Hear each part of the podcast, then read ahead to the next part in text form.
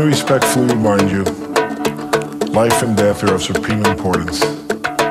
Time swiftly passes by and opportunity is lost. Each of us should strive to awaken. Awaken. Take heed. Do not squander your life.